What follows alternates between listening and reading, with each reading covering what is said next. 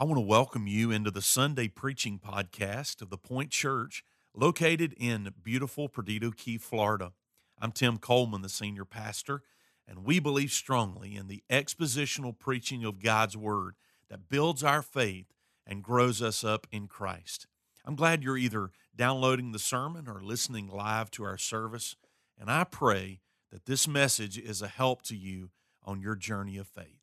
Now, join me as we get to the point.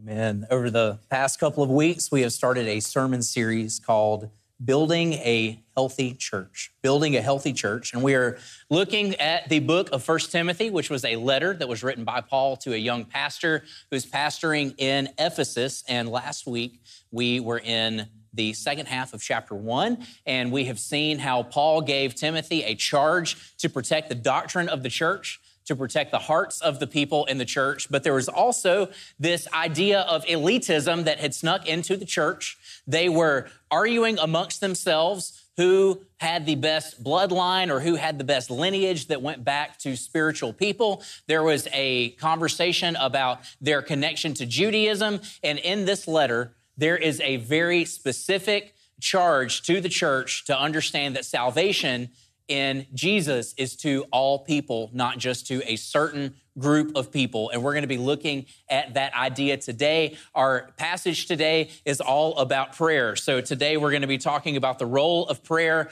and the role that it has in the church. And can I just say that I am so thankful that we don't have to guess what the role of the church is. God has given us what our mission is and what the role of the church is in the world around us. So, over the next several weeks, we're going to be looking at different ideas or different roles in the church, starting with prayer today, and we'll be getting into all kinds of roles of leaders and men and women in the church. So if you have your Bibles, go ahead and open to the book of First Timothy. We're going to be in chapter 2, verses 1 through 7. And as you're turning there, the verses will be up on the screen. I want to go ahead and start reading. First of all, then I urge that supplications, prayers, intercessions, and thanksgivings be made for all people, for kings and all who are in high positions, that we may lead a peaceful and quiet life, godly and dignified in every way. This is good and it is pleasing in the sight of God our Savior, who desires all people to be saved and come to the knowledge of the truth. For there is one God, and there is one mediator between God and men, the man Christ Jesus, who gave himself as a ransom for all, which is the testimony given at the proper time. For this I was appointed a preacher and an apostle. I'm telling the truth, I'm not lying, a teacher of the Gentiles in faith and trust. And may God add his blessing to the reading of his word. Can we pray together? God, we thank you for the scripture. We thank you that you gave us something that was inspired and infallible that we can go to in every way, every question that we have of life. And God, I pray that today, as we look at the role of prayer, Lord, that you would comfort us where we need to be comforted. Lord, that you would convict us where we need to be convicted. But God, I pray that we would have clarity from the scriptures today as we look at the role of prayer, as we look at the ways that we should be praying, and that as we look at the mission of why we should be praying and why we should be seeking after you. And it's in Jesus' name we pray. Amen a lot of times we talk about prayer in student ministry. It's usually how many of you need to pray more, and everybody in the room raises their hand, and we kind of have this collective moment of, okay, we're going to let each other off the hook, okay? But it's important for us today to understand that prayer is not just offering up every need, want, and desire of our heart to God. There's a lot of things that I want in life, but I don't need to burden the heart of God for a new pickup truck. Are you with me? There are some things that are more important from the scripture that I should be praying for.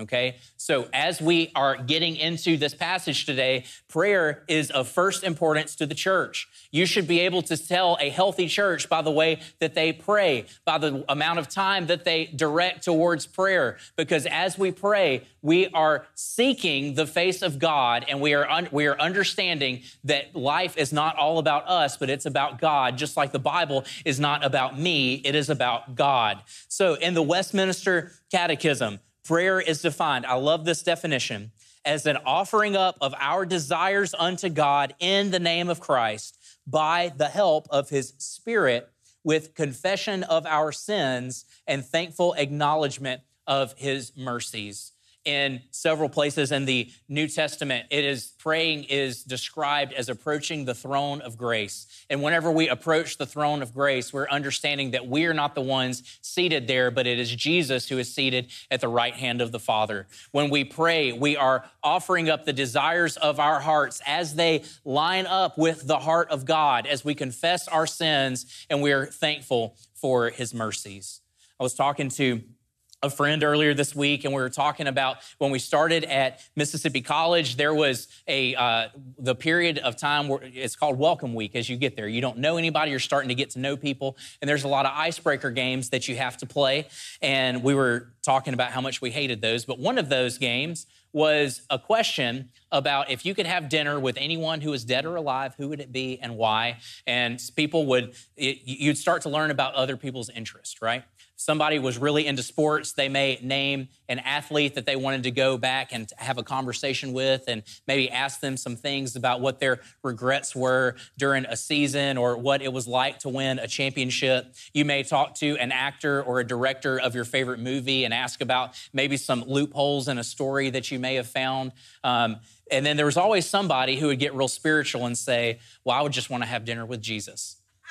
And look, I understand the sentiment behind that. How incredible would it be to be able to sit across from Jesus in the flesh and ask him questions? But we can approach the throne of grace and communicate with the creator of heaven and earth at any moment because we can pray. And God offers that opportunity to us, and we should never take that lightly. We should not approach prayer in a flippant manner. We should not approach God out of pride. Our prayer life should not revolve around when we're eating lunch, okay? We need to understand that there is a very specific purpose that we pray, and we're to be looking at what that purpose is in the text today. I love that this text landed on Independence Day. I think it is incredible. Of course, you can see where we're going in the text that we're praying for people in positions of power.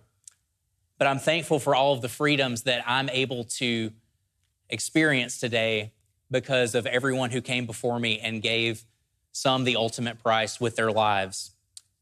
And I'm so thankful that I'm able to experience those freedoms because they have sacrificed. And so many of you in the room are either serving right now or you have served in the past. And I want to say thank you.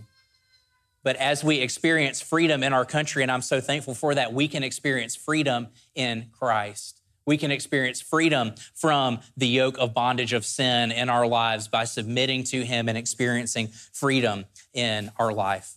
So, part of the incredible parts of our country, of the American experiment, is that we're a melting pot of cultures.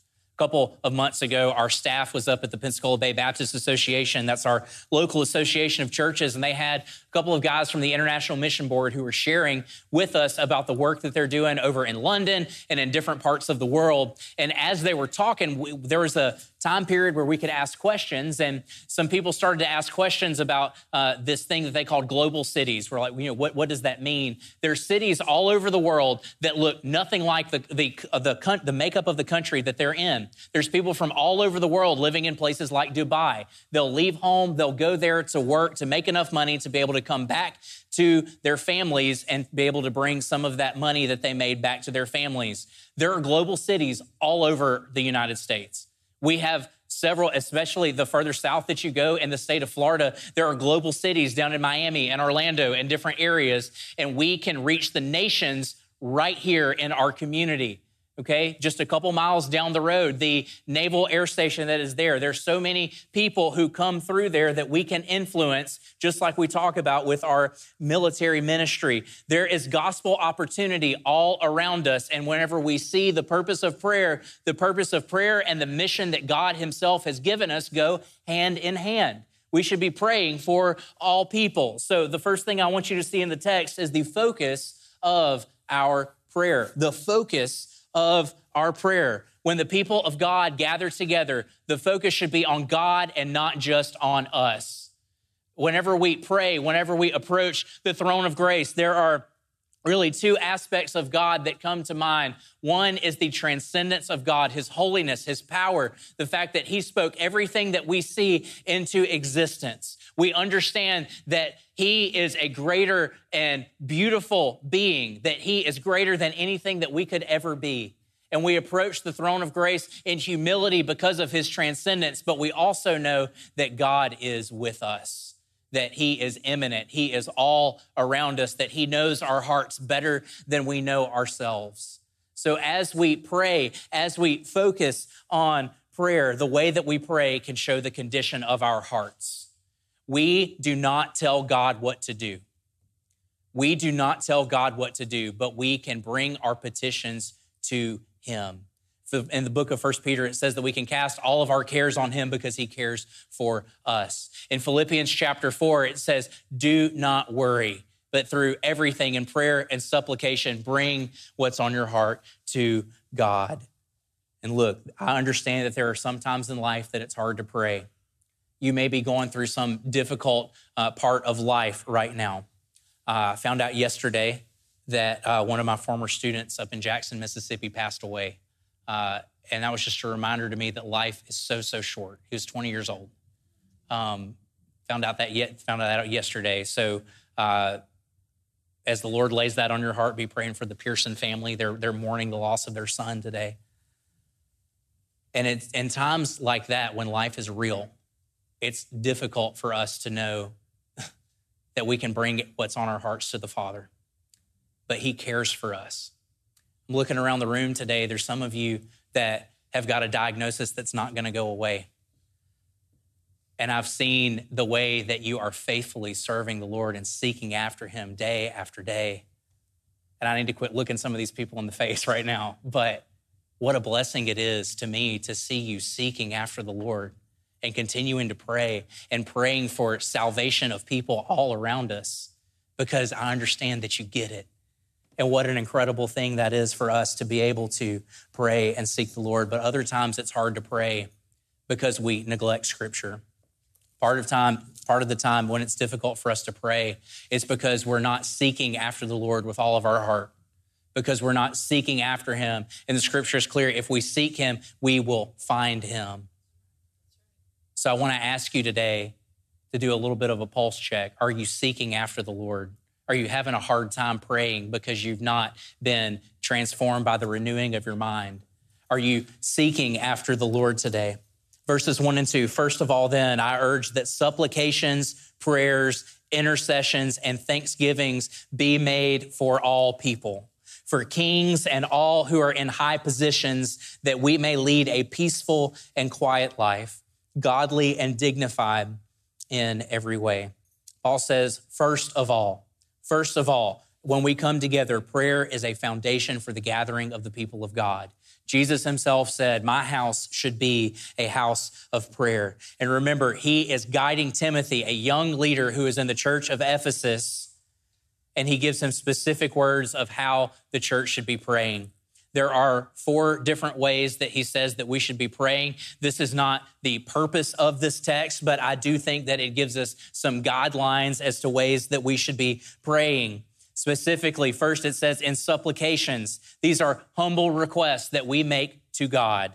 Because if we understand God as our creator, if we understand God as everything that the scripture says about him, we approach him in a humble manner. We do not tell God what to do, but we bring him the issues that are weighing on our hearts. And if we are living in accordance to the scriptures, the issues weighing on our hearts would also be weighing on the heart of God.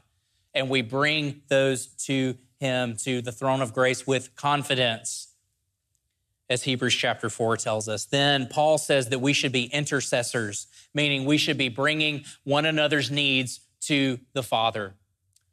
Our staff has a prayer list every morning when we come in. We work through that prayer list and we pray for you. We pray for things. If you've asked us to pray for you, you're on that list, and we do that every day.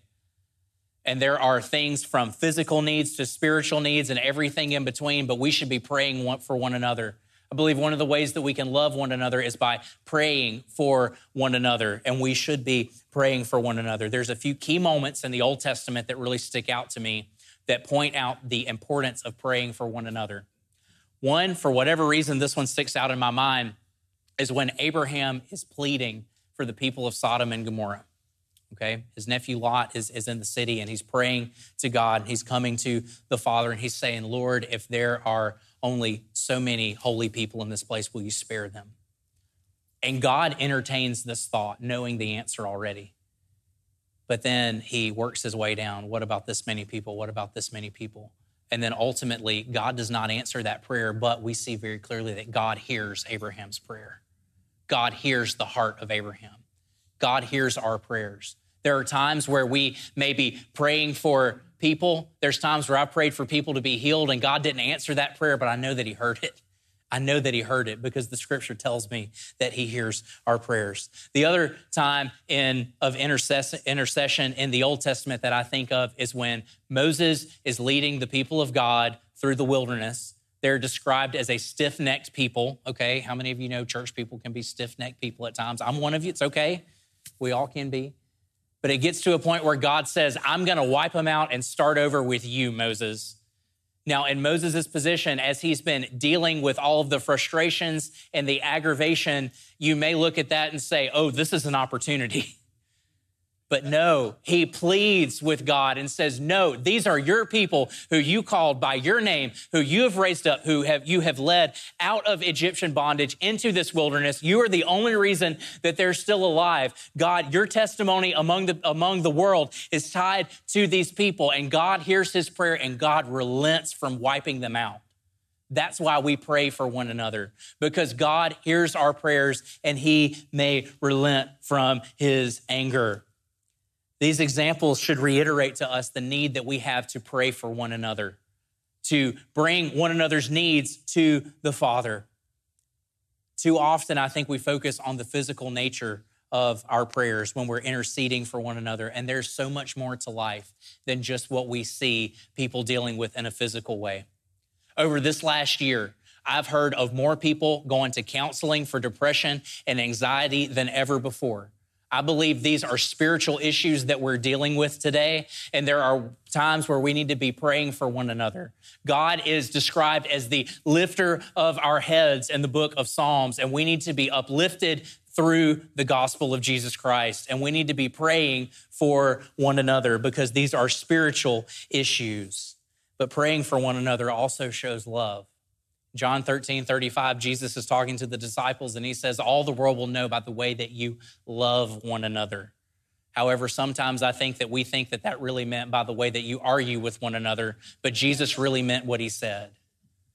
So, look, I was in college. Um, there was somebody that I really just, I didn't like them for whatever reason. I still can't put my finger on exactly why that was. But I went to a mentor and I was explaining who this person was and what they were doing and why they were so under my skin. And he sat me down, he looked me dead in the eyes, and he said, I want you to go pray for them by name for 30 days. And I was like, I don't want to do that. I don't want to pray for them. And he said, Go sit down. I don't care if you're just at the first couple days, you're just, the words need to come out of your mouths. I said, Okay. So I started praying for that person. And within two weeks, everything about my relationship with that person changed because I quit looking for what was wrong with them.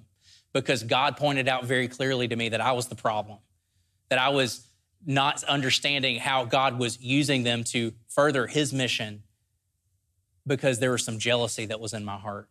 So, the way that we pray for one another gives us new perspective and shows us that we need to be caring about the things that God cares about, not just the things that we care about. We should be consistently praying for one another today as a church, consistently. That is a way that we can love one another. That is a way that we can serve one another because the power of prayer is real, and we see that in the scripture. So, the next type of prayer that we see in these first couple of verses is thanksgiving. When we approach God through prayer, we should always be thanking Him for what He has provided for us. There is no way that you or I could repay your, yours or my sin debt. There's no way that we could do that. There's not enough work that we could do in the world to repay that. But God sent Jesus for us, and if He never blessed us again a day in our lives, that would be more than enough. That would be more than enough because He has sent Jesus for us to pay our sin debt so that we could be reconciled to Him. There was a hymn that we would sing when I was young, just about every week, called He Has Made Me Glad. You may uh, have have heard that song before, but it quotes Psalm 100, verse 4 I will enter his gates with thanksgiving in my heart. I will enter his courts with praise. I'll say, This is the day that the Lord has made, and he has made me glad. Sometimes it is difficult for us to process our own needs the things that we need physically, the things that we need spiritually, especially whenever we look around the world and we see the brokenness and the hurt. And it's really easy for the noise of the world to come in and make us forget why we have hope. It's really easy for messaging around us to distort where our hope comes from. And we may think that it comes from other from other things outside of Jesus. But can I tell you, the only fulfillment, the only hope that we have in this life is through uh, through the Son of Man who was raised up on the cross. The only hope that we have is through the death, burial, and resurrection of Jesus Christ. It's important for us to understand that all of these types of prayers are to be made for all people, not just people who look like us or act like us or believe like us. What if God was to take someone who is totally despicable, totally despicable, and he was to say, You need to start praying for that person. We may have a little bit of pushback in the flesh. Can I tell you that that's what some of the followers of Jesus were doing when they were praying for the Apostle Paul? Somebody who was hunting them down, who was killing them. The Roman government would hang Christians and light them like tiki torches to light the streets at night. And he's saying, Pray for those who persecute you. And guess what? We have probably the greatest Christian that has ever existed in the Apostle Paul as he's written the majority of the New Testament that we look at his boldness and his faith. Nobody is too far gone for God to change their hearts. The gospel should be proclaimed to all people. We should be praying for all people. It should be the desires of our hearts to see God move and change the hearts of men and women all over the world. But then it continues in verse 2 for kings and all who are in high positions, that we may lead a peaceful, quiet life, godly and dignified in every way. Notice it doesn't say for kings or people in authority who have similar policies to what you would have. It doesn't have kings or all those who are in high positions who do things that you agree with, or for kings or people in high positions that you like. We are called to pray for people who are in power because God is the one who put them there, whether we like it or not okay? Now, look, I'm with you. It's difficult to pray for leaders who may have go against everything that you think that, that the scripture stands for. But if we understand that God is greater than who that leader is, then we're praying to God for their salvation. And we're praying to God that He would change their hearts. And we're praying to God that God would do a work in their life because that is the perspective that we get through the scripture. So we should be praying for government leaders. We should be praying for spiritual leaders. Now, look, I've only been on staff for about three years here, but I see some of the spiritual warfare that Pastor Tim goes through on a day to day basis just from being in the office. Even, I'm sure there's even more that goes on at home. We need to be praying for our pastor. We need to be praying that he is Uh, he's on vacation today, and I hope that as he comes back, he's energized and recharged. But we need to be praying for him that he is not attacked by the enemy. We need to be praying for him that he's energized to bring the truth of God's word to us on a weekly basis. But to these Christians who Paul was writing this letter to, when he says, pray for kings and for those who are in high positions, he's saying, pray for the ones who are hunting you physically. Pray for the ones who are coming after you. Pray for the ones who are trying to outlaw what you're doing. And, church, we need to be praying for our leaders. We need to be praying for Christians who are being persecuted. And look, I may not like that. You may not like that. But Jesus said, pray for those who persecute you. You can take it up with the Son of God, okay? We need to be praying for those who persecute us the second half of verse number two, it says that we should lead a peaceful and quiet life, godly and dignified in every way. We are a peaceable people. Jesus said, Blessed are the peacemakers.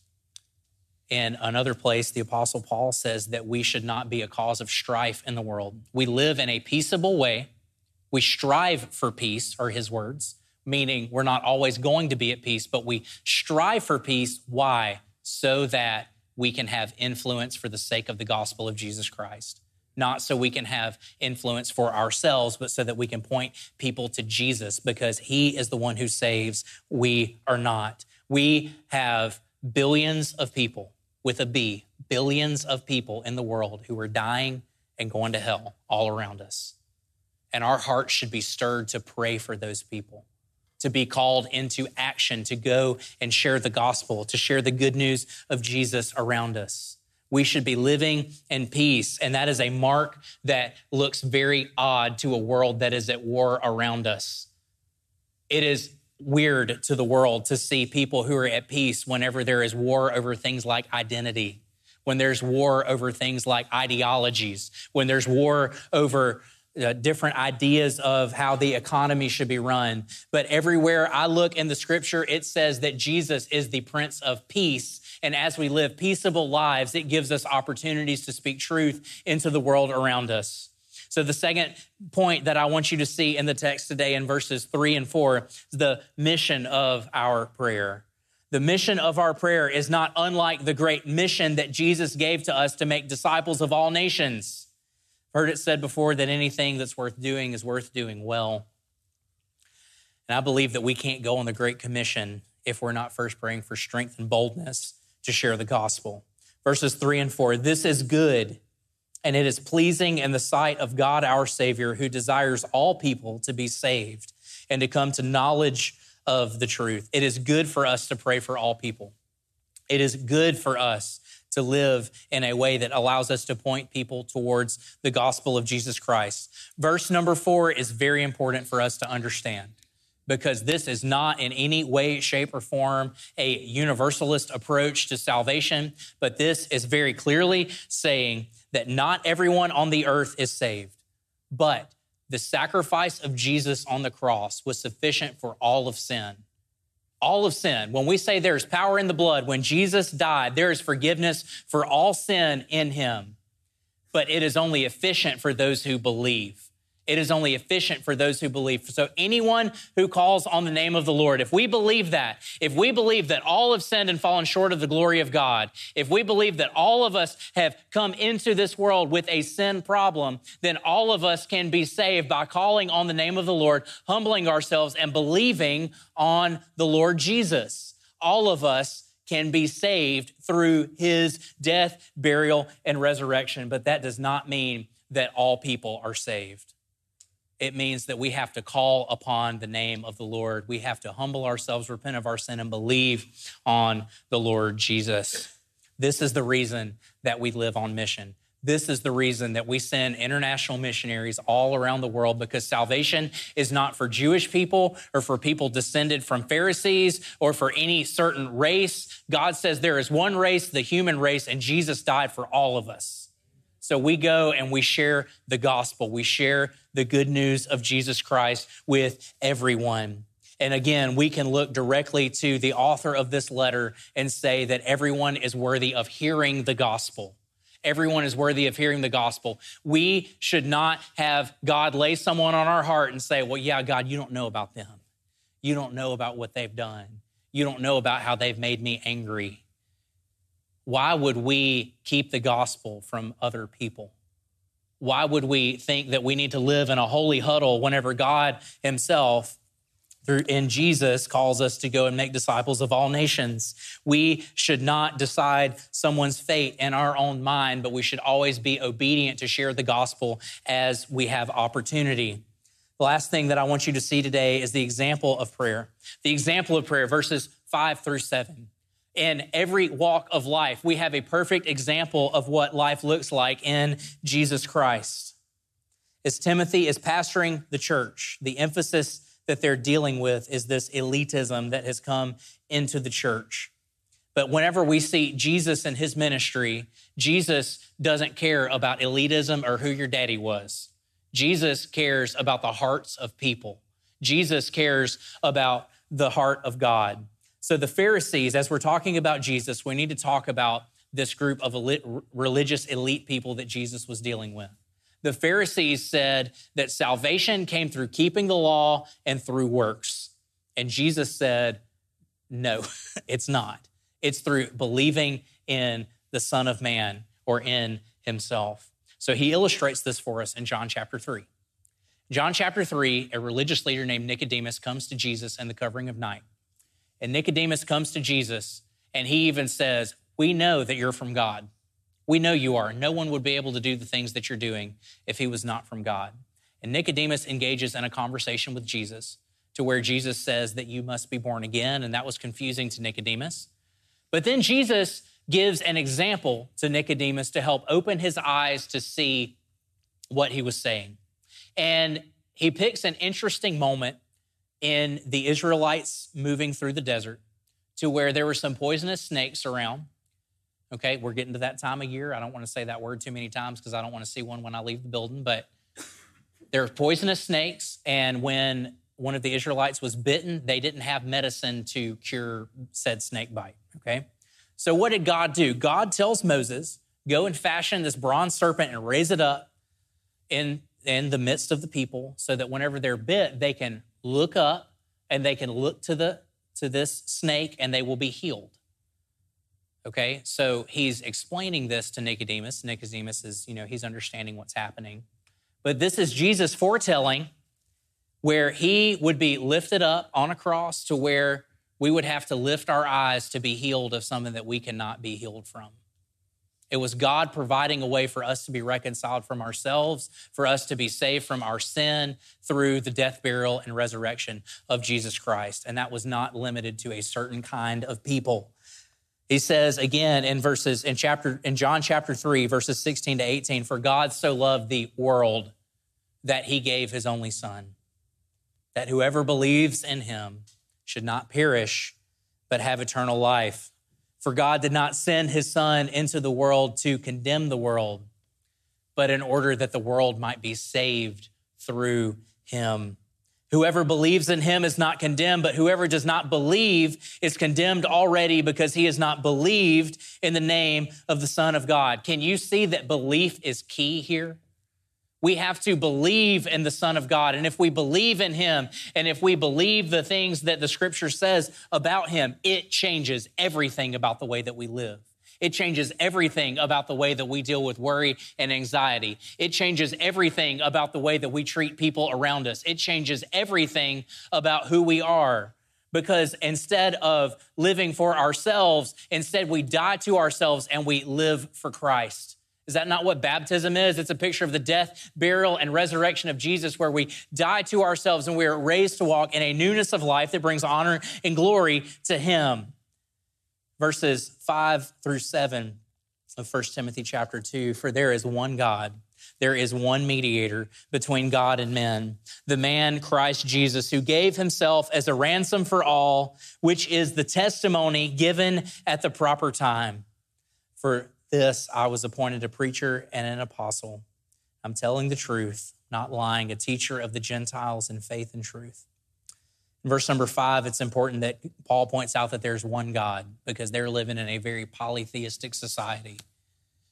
But here he gives us a picture of one God in three forms and the Father, Son, the Holy Spirit. There's Trinitarian language here, and that's just a beautiful way that he included that in this passage. But then we see the gospel presented very clearly as Jesus Christ as our mediator between us and God because when we came into this world as sinners, we were dead spiritually. We were alive physically, we were dead spiritually. But once we put our faith and our trust in what Jesus has done in his finished work on the cross, only then are we brought into spiritual life. He is our mediator. He was the one who made a way for us to be brought into spiritual life. But not only that, Jesus is our intercessor sitting at the right hand of the God uh, of God pleading for us. Jesus is praying for you right now. So, brother or sister, if you are feeling alone or if you're feeling forgotten today, I want you to know that God is all around you and that He is pleading your case at the right hand of the Father right now. He is praying for you. So, because Jesus is pleading our case, we then live through His example by pleading the case of one another to the Father in John chapter 17 is the high priestly prayer of Jesus before he goes to the cross. And y'all, I get chills when I read this in the scripture. He starts out by praying for the disciples, and then he shifts his attention to pray for us. As Jesus is going to the cross, he prays for you. He prays for me. In verse chapter 17, verses 20 to 23, he says, I do not ask for these only, but also for those who will believe in me through their word, that they may all be one, just as you, Father, are in me and I in you.